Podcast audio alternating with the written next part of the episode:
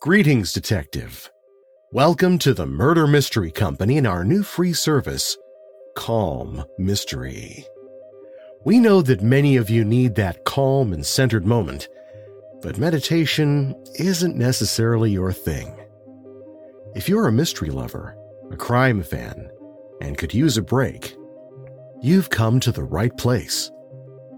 It sure is a suspenseful world out there, but I have good news for you. In this world, the only suspense will come from the world's best writers. For the next few minutes, we're going to close the door on the outside world. First, find a comfortable chair, sofa, or bed. Take a moment to just relax into that spot. Let your body sink in, slowly releasing the day's tension. Just relax. You've earned this time. You need this time for you. Your body will thank you. Now let's take a moment to clear your mind. I want you to focus on two things my voice and your breathing. Take a deep breath in through your nose. Let it out slowly through your mouth. Now the same thing, but let's breathe on my count. Three counts in and four counts out. Breathe in one, two, three. Now out one, two, three, four. As we do this, you're going to slowly relax more and be perfectly ready for tonight's dastardly tale. Now again, breathe in one, two, three. Now out one, two, three, four. One more time, breathing out the last bit of stress. Breathe in. One, two, three. Now out. One, two, three, four. Excellent. Tonight's tale of mystery, intrigue, and murder is truly spine tingling. Welcome to Calm Mystery. This installment Witness for the Prosecution by Agatha Christie. Read by Perry F. Bruns, Part 2. The Voles lived in a small, shabby house near Paddington Green. It was to this house that Mr. Mayherne went. In answer to his ring, a big, slatternly woman, obviously a charwoman, answered the door. Mrs. Vole, has she returned yet? Got back an hour ago, but I don't know if you can see her. If you will take my card to her, said Mr. Mayherne quietly, I am quite sure that she will do so. The woman looked at him doubtfully, wiped her hand on her apron, and took the card. Then she closed the door in his face and left him on the step outside. In a few minutes, however, she returned with a slightly altered manner. Come inside, please. She ushered him to a tiny drawing room. Mr. Mayherne, examining a drawing on the wall, started up suddenly to face a tall, pale woman who had entered so quietly that he had not heard her. Mr. Mayherne, you are my husband's solicitor, are you not? You have come from him? Will you please sit down? Until she spoke, he had not realized that she was not English. Now, observing her more closely, he noticed the high cheekbones, the dense blue-black of the hair, and an occasional very slight movement of the hands that was distinctly foreign. A strange woman, very quiet. So quiet as to make one uneasy. From the very first, Mr. Mayherne was conscious that he was up against something that he did not understand. Now, my dear Mrs. Vole, he began, you must not give way. He stopped. It was so very obvious that Romaine Vole had not the slightest intention of giving way. She was perfectly calm and composed. Will you please tell me about it? she said. I must know everything. Do not think to spare me.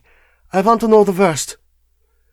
She hesitated, then repeated, in a lower tone, with a curious emphasis which the lawyer did not understand, I want to know the worst. Mr. Mayherne went over his interview with Leonard Vole. She listened attentively, nodding her head now and then. I see, she said when he had finished.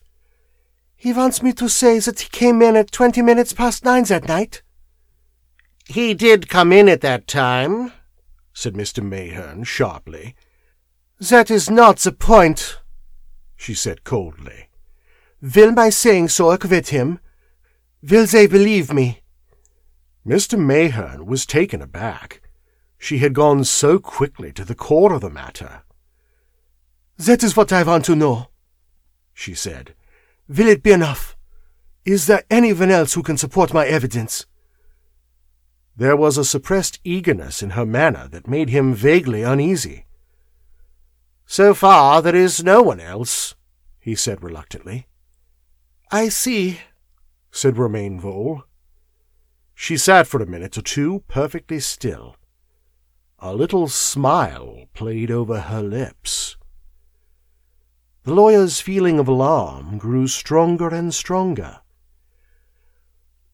Mrs. Vole, he began, I know what you must feel. Do you? she asked. I wonder. In the circumstances, in the circumstances, I intend to play a lone hand. He looked at her in dismay. But, my dear Mr. Vole, you are overwrought, being so devoted to your husband. I beg your pardon. The sharpness of her voice made him start. He repeated in a hesitating manner, Being so devoted to your husband. Romaine Vole nodded slowly the same strange smile on her lips. Did he tell you that I was devoted to him? she asked softly. Ah, yes, I can see he did. How stupid men are! Stupid, stupid, stupid! She rose suddenly to her feet. All the intense emotion that the lawyer had been conscious of in the atmosphere was now concentrated in her tone. I hate him! I tell you, I hate him! I hate him! I hate him! I would like to see him hang by the neck till he is dead! The lawyer recoiled before her and the smouldering passion in her eyes. She advanced a step nearer and continued vehemently. Perhaps I shall see it. Supposing I tell you that he did not come in that night at twenty past nine, but at twenty past ten. You say that he tells you he knew nothing about the money coming to him. Supposing I tell you he knew all about it, and counted on it, and committed murder to get it. Supposing I tell you that he admitted to me that night when he came in what he had done. That there was blood on his coat. What then? Supposing that I stand up in court and say all these things. Her eyes seemed to challenge him. With an effort, he concealed his growing dismay and endeavored to speak in a rational tone. You cannot be asked to give evidence against your husband. He is not my husband! The words came out so quickly that he fancied he had misunderstood her. I beg your pardon, I. He is not my husband! The silence was so intense that you could have heard a pin drop. I was an actress in Vienna. My husband is alive, but in a madhouse, so we could not marry. I am glad now. She nodded defiantly. I should like you to tell me one thing, said Mr. Mayherne. He contrived to appear as cool and unemotional as ever. Why are you so bitter against Leonard Vole? She shook her head, smiling a little. Yes, you would like to know. But I shall not tell you. I will keep my secret. Mr. Mayherne gave his dry little cough and rose. There seems no point in prolonging this interview, he remarked. You will hear from me again after I have communicated with my client. She came closer to him, looking into his eyes with her own wonderful dark ones. Tell me, she said, did you believe, honestly, that he was innocent when you came here today? I did, said Mr. Mayherne. You poor little man, she laughed. And I believe so still, finished the lawyer. Good evening, madam. He went out of the room, taking with him the memory of her startled face. This is going to be the devil of a business, said Mr. Mayherne to himself as he strode along the street. Extraordinary, the whole thing. An extraordinary woman. A very dangerous woman. Women were the devil when they got their knife into you. What was to be done? That wretched young man hadn't a leg to stand upon. Of course, possibly he did commit the crime. No, said Mr. Mayherne to himself. No, there's almost too much evidence against him. I don't believe this woman. She was trumping up the whole story. But she'll never bring it into court. He wished he felt more conviction on the point. The police court proceedings were brief and dramatic. The principal witnesses for the prosecution were Janet Mackenzie, maid to the dead woman, and Romaine Heilger, Austrian subject, the mistress of the prisoner. Mr. Mayherne sat in court and listened to the damning story that the latter told. It was on the line she had indicated to him in their interview. The prisoner reserved his defense and was committed for trial. Mr. Mayherne was at his wits' end. The case against Leonard Vole was black beyond words. Even the famous K.C., who was engaged for the defense, held out little hope. If we can shake that Austrian woman's testimony, we might do something, he said dubiously. But it's a bad business. Mr. Mayherne had concentrated his energies on one single point. Assuming Leonard Vole to be speaking the truth, and to have left the murdered woman's house at nine o'clock, who was the man Janet heard talking to Miss French at half past nine? The only ray of light was in the shape of a Grace nephew, who had in bygone days cajoled and threatened his aunt out of various sums of money. Janet Mackenzie, the solicitor learned, had always been attached to this young man, and had never ceased urging his claims upon her mistress. It certainly seemed possible that it was this nephew who had been with Miss French after Leonard Vole left, especially as he was not to be found in any of his old haunts. In all other directions, the lawyer's researches had been negative in their result. No one had seen Leonard Vole entering his own house, or leaving that of Miss French. No one had seen any other man enter or leave the house in Cricklewood. All inquiries drew blank. It was the eve of the trial when Mr. Mayherne received the letter which was to lead his thoughts in an entirely new direction. It came by the six o'clock post. An illiterate scrawl, written on common paper and enclosed in a dirty envelope, with the stamp stuck on crooked. Mr. Mayherne read it through once or twice before he grasped its meaning. Dear Mister, you're the lawyer chap what acts for the young fella. If you want that painted foreign hussy showed up for what she is and a pack of lies, you come to 16 Shaw's Rent, Stepney, tonight. It'll cost you 200 quid. Ask for Mrs. Mogson. The solicitor read and reread this strange epistle. It might, of course, be a hoax, but when he thought it over, he became increasingly convinced that it was genuine, and also convinced that it was the one hope for the prisoner. The evidence of Romaine Heilger damned him completely, and the line the defense meant to pursue, the line that the evidence of a woman who had admittedly lived an immoral life was not to be trusted, was at best a weak one. Mr. Mayherne's mind was made up. It was his duty to save his client at all costs. He must go to Shaw's Rents.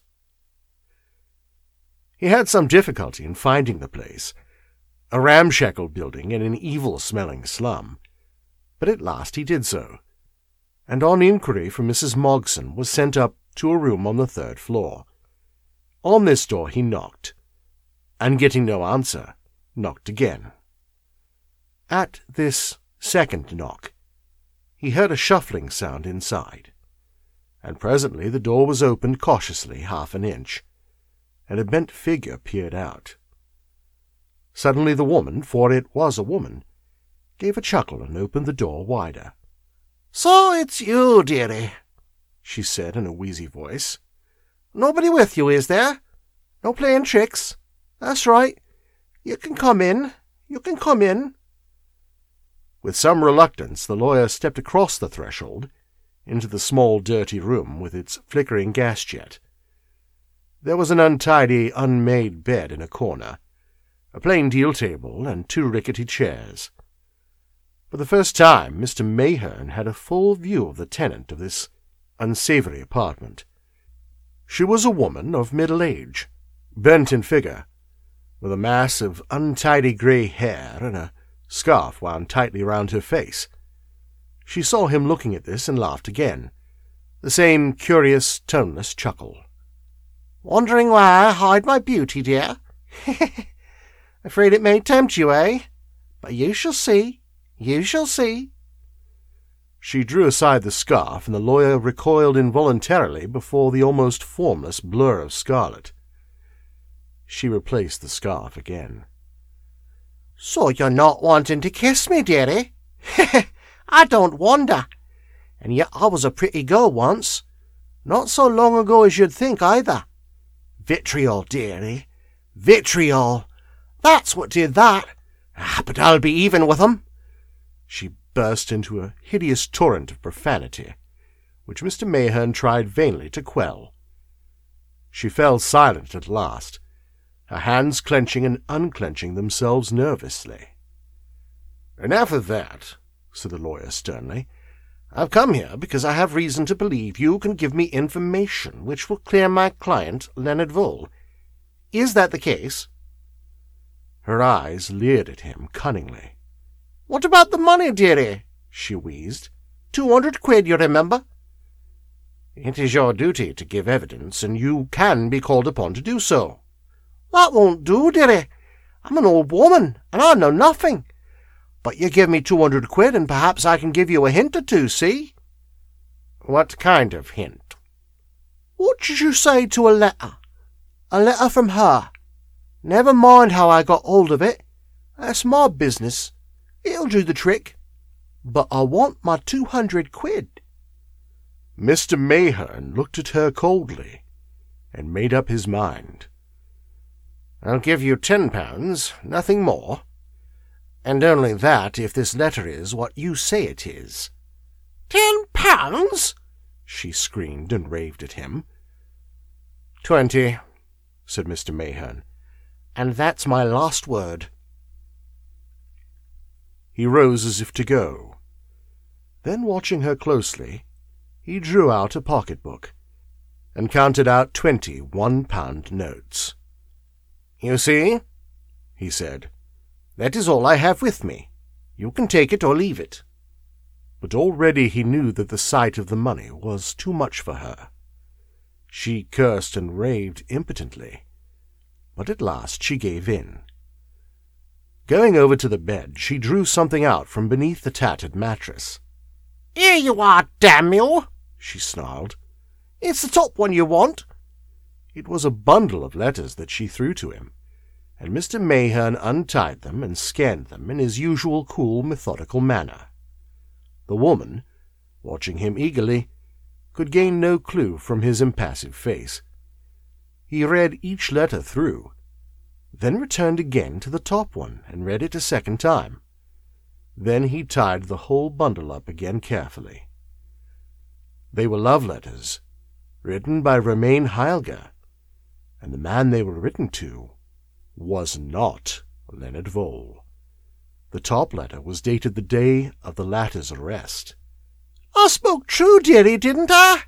whined the woman. It'll do for her, that letter. Mr. Mayherne put the letters in his pocket. Then he asked a question. How did you get hold of this correspondence? What's telling? she said with a leer. But I know something more. I heard in court what that hussy said. Find out where she was at twenty past ten, the time she says she was at home. Ask at the Lion Road Cinema. They'll remember. Fine upstanding girl like that. Curse her! Who is the man? asked Mr. Mayherne. There's only a Christian name here. The other's voice grew thick and hoarse. Her hands clenched and unclenched. Finally, she lifted one to her face. He's the man that did this to me. Many years ago now. She took him away from me, a chit of a girl she was then. And when I went after him, and went for him too, he threw the cursed stuff at me, and she laughed. Damn her! I've had it in for her for years. Followed her, I have, spied upon her, and now I've got her. She'll suffer for this, won't she, Mr. Lawyer? She'll suffer. She will probably be sentenced to a term of imprisonment for perjury, said Mr. Mayherne quietly. Shot away. That's what I want. You're going, are you? Where's my money? Where's that good money? Without a word, Mr. Mayherne put down the notes on the table.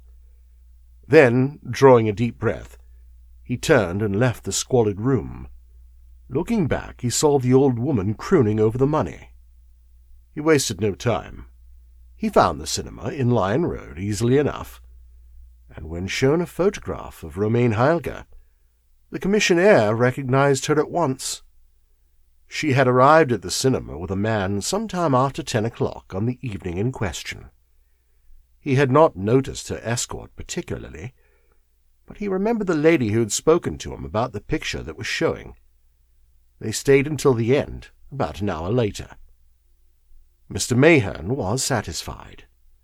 Romaine Heilger's evidence was a tissue of lies from beginning to end. She had evolved it out of her passionate hatred. The lawyer wondered whether he would ever know what lay behind that hatred. What had Leonard Vole done to her? He had seemed dumbfounded when the solicitor had reported her attitude to him. He had declared earnestly that such a thing was incredible. Yet it had seemed to Mr. Mayherne that after the first astonishment, his protests had lacked sincerity. He did know. Mr. Mayherne was convinced of it. He knew, but had no intention of revealing the fact.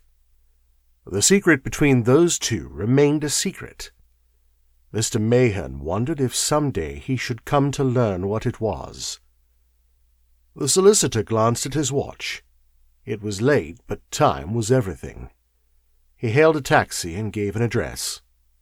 Sir Charles must know of this at once, he murmured to himself as he got in. Thank you for listening to Calm Mystery, a Murder Mystery Company production.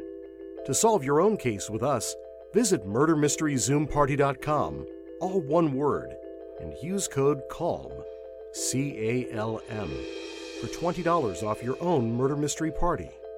We have dozens of entertaining detectives. You can even ask for me, Perry, by name.